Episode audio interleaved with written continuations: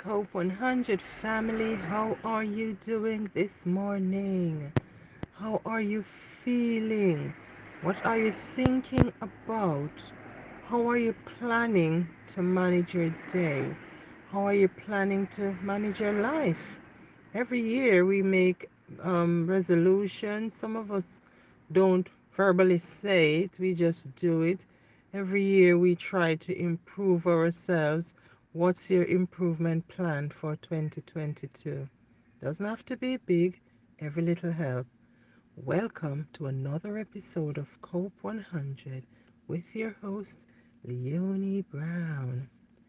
Today, I would like to give you another update on my recovery because I haven't finished recovering yet. And I haven't given you an update in about four weeks, four to five weeks. And I believe as we are family, I should share my updates with you so you know how I'm going. For those who are joining me for the first time, I will tell you a little snapshot of why I need to give an update, what I'm updating you about, and just to tell you a few things that I have discovered that helped me throughout my recovery. And today I thought just to talk about celebrating and Thanksgiving through recovery. When we're recovering, we're recovering from something.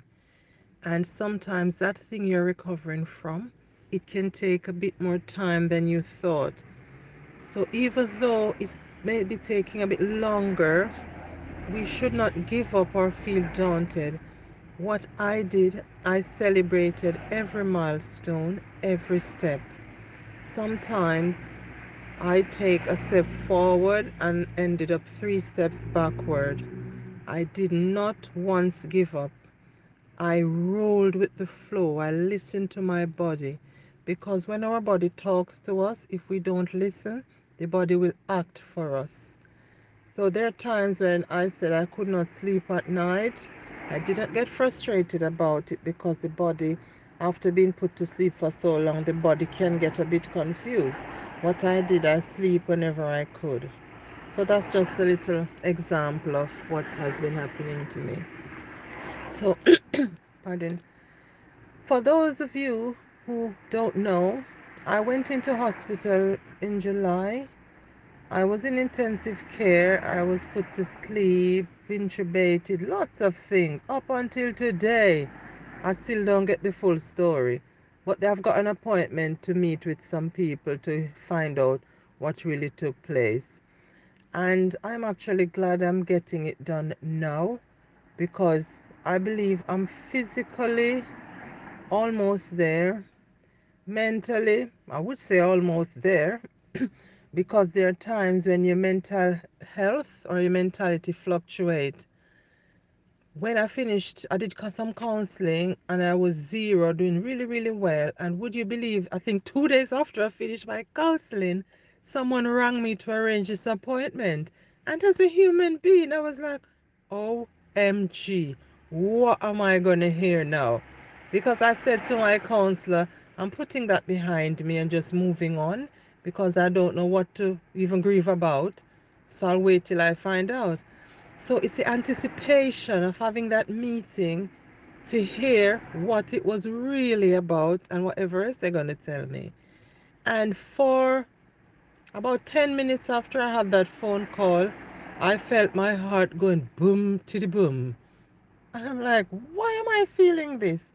When I checked, it was like, it's the unknown. Because I just put those things to rest and saying, I won't take it up until I know what I'm going to deal with. Because there's no need going on a venture, going on a project and not knowing what you're going for. So I left it there. So I did feel a bit shaky emotionally after getting that call. So at least I know I will hear what really happened and will be able to put it to bed, process it, and work with it. So that could be possibly near the end of this recovery season. When I went into hospital, I went in walking, fit as a fiddle. So when I got up, how many days, 18 days later, and I was leaving and had to be wheeled out, use crutches to walk, need so much help, physically deteriorating, muscle waste. When I looked at my legs and my thighs, I didn't know whose they whose they were. I remember lifting the sheet up to check who is on the bed. Because I saw these long legs looking like stick, goat legs. And I said, whose legs are these? Can you imagine the shock? I'm a strapping woman, mostly strapping firm woman. And to lift up the sheet, look at my tiny skinny legs, and I said, let me check who else is on this bed. Because those can't be my legs. When I looked, there were only two legs on the bed. And that shocked me because I did not know I was even in hospital. The last thing I know when they said they were going to do an x-ray. That's it. And I don't know anything else. Then, when you wake up now looking and seeing a different person, so I felt like, where am I? Where is Leonie? Who is this person? And at that time, I surely would have benefited from someone talking to me, explaining what happened, preparing me for the next months. So if any of you ever know anybody who plan to do anything and gonna be having a long stay in hospital and having muscle wastage or if they are in hospital and you get a chance to talk to them, do encourage them. Suggest it to them because maybe they don't want to know. Suggest it to them to have a chat about what happened and what to prepare for what they went through. Because the shock of me not knowing what was lying on the bed, who I it was really scary. And I kept looking around wondering, where am I? Who are these people just staring at me? And sometimes I'm dozing off. I look up, some people staring, they're passing. Then you see loads of doctors coming around having a chat, saying you're doing really well. Now, I don't know if I believe them at that time because I didn't feel well. I didn't feel I didn't feel ill or anything, no pain at all, but I did not feel this well that they're talking about. And I said, aren't doctors meant to say that anyway to everyone? You're doing really well, you're doing really well. And some of them, the look on their eyes like they're looking at a ghost. And it was long after I keep finding out all the things that some people said they heard that happened to me in hospital. And I thought, no wonder they were looking at me like that. So the first thing that shocked me when I woke up was, who is this? Why can't I walk? Why can't I hold a mug? Why can't I take my phone to ring my family? I had to ask a lovely nurse put my PIN number in for me, dial the number and hold the phone. I could not hold the phone. So in that short time, I wasted away. So she made the call for me. She put it on video and they had a chat with me. I don't even know her name because at that time, even if she told me, I probably wouldn't remember. And everyone is dressed up in in all these suits, so you you can't even see a badge, you know, and all that thing. And I probably wouldn't remember, but she was such a lovely person. And I think the night after I woke up, a lovely nurse came on the night shift and she took my TED stockings off and she cleaned me up. She cleaned behind my ear, she wiped me down nicely, put the stockings back on and tucked me and it felt so good because haven't had a shower for so long, all this wipey wipey dry wipe, it's not easy. But coming out now, so oh no, I won't get to the coming out. So waking up there and then they sent me to another ward. When I went to the ward, I thought I needed to go to the loo. I could not walk. So all that feeling of you can't walk, you want to do some activities of daily living that you used to do and thought you could do and you couldn't. So they got the physio to move me about and help strengthen me to do some stairs, to sit and stand. And I got, they said I did well. I got some mobility in myself. Then I went to the toilet on my own for the first time and saw all these things strapped up. what is this? Oh my goodness. And then I said, damn, when I looked at the all the things tapes on my body, I realized I must have been in such a bad way, but still I didn't get the understanding of why I needed all of those things.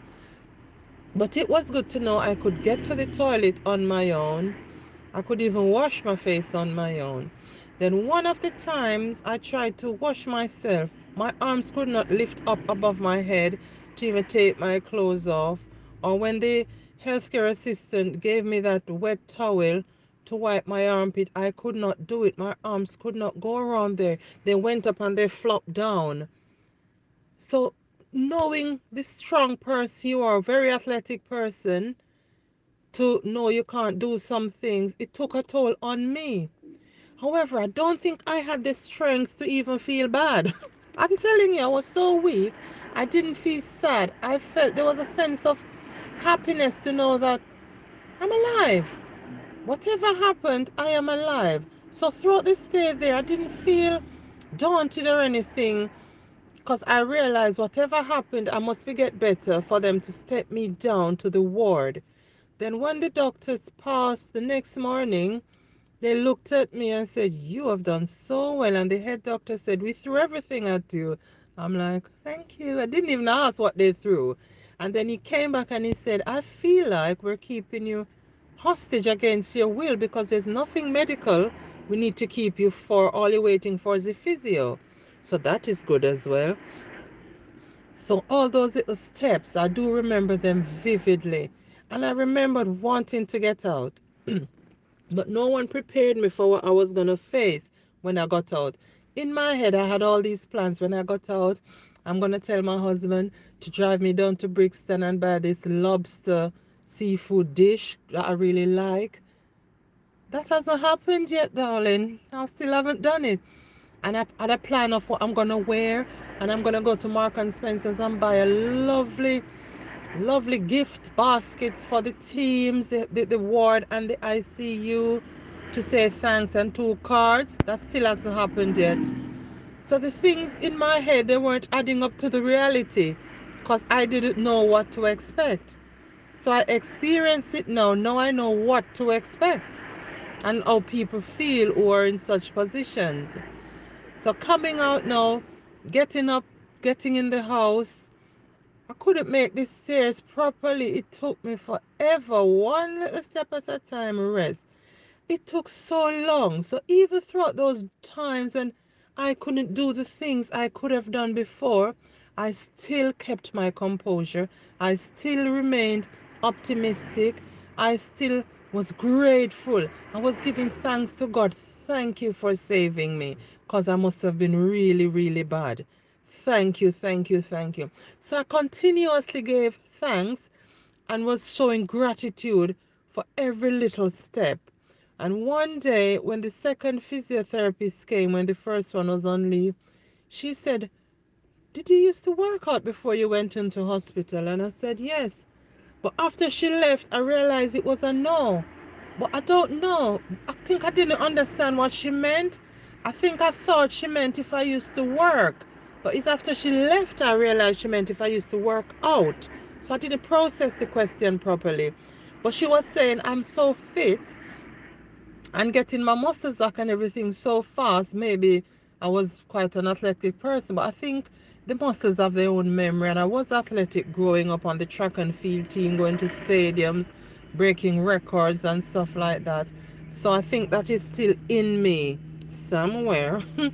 so, and she said to me, let's go outside and when i went outside it was one of the most beautiful feeling because i haven't seen outside properly for all those times in hospital and the next time i saw outside was when i came home and i was just in the house when i opened the front door i stood there with my crutches slightly shaking and I took a long deep breath in and looked at the trees. Oh, it was a sight and a feeling.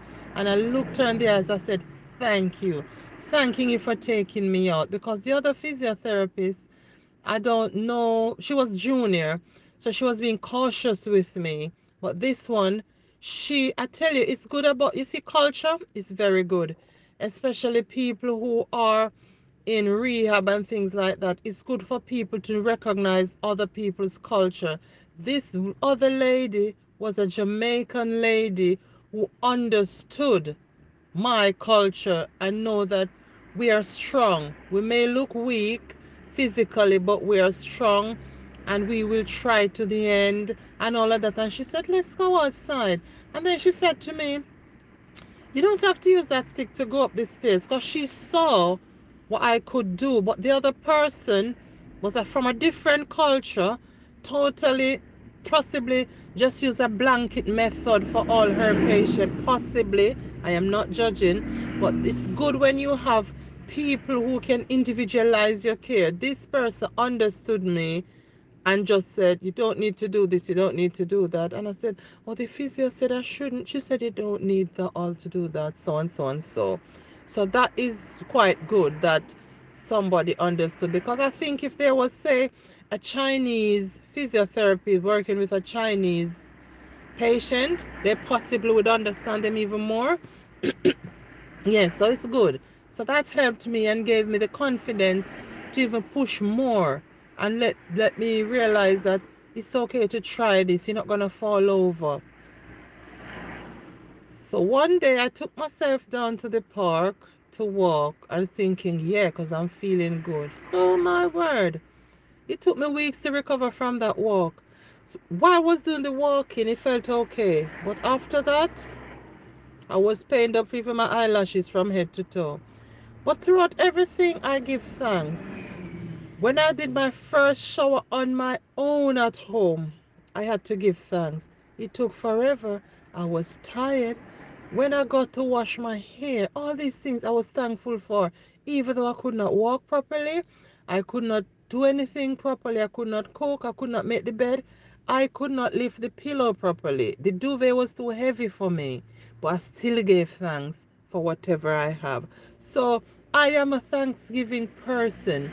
No matter what I'm going through, I give thanks because there's nothing in this world the, the, the, God I serve would put me through without knowing I can go through it. No mistakes. Whatever I go through is a part of my journey. So throughout my journey, I give thanks. When I couldn't talk, I still give thanks. And I said, God, I know I will speak again. And can you hear me now? If you go back to my podcast in September, you can hear my voice. It was totally different. It wasn't the same. And I give thanks throughout that time. So give thanks throughout your grief, no matter what. No only think about, oh, poor to me, this is happening to me. Think about, it's okay. You don't know what tomorrow bring. With life, life is change, ever changing. It's like a cycle. You could be down this minute, up the next minute, up this minute, down the next minute. So give thanks and thanks and think positive because the positive energy can help with your healing. It has worked for me. And everybody that speaks to me, they can see how hard I try. You can see me with a smile. Sometimes my heart would be crying if I'm in pain, but I'm smiling. I'm giving thanks because at least I can feel the pain. There are people who can't feel anything. They're numb. They have nerve problems, nerve pain here, neuropathy, or some of them aren't even alive to feel anything. So give thanks throughout your pain and give thanksgiving throughout your recovery You'll get there. What will be, will be. I'm going to leave you this morning just to say Thanksgiving can help with your recovery. I have proven it. Positivity trumps every time. Have a lovely morning. Have a lovely day. Have a lovely week. And I'll speak to you next week. Bye bye.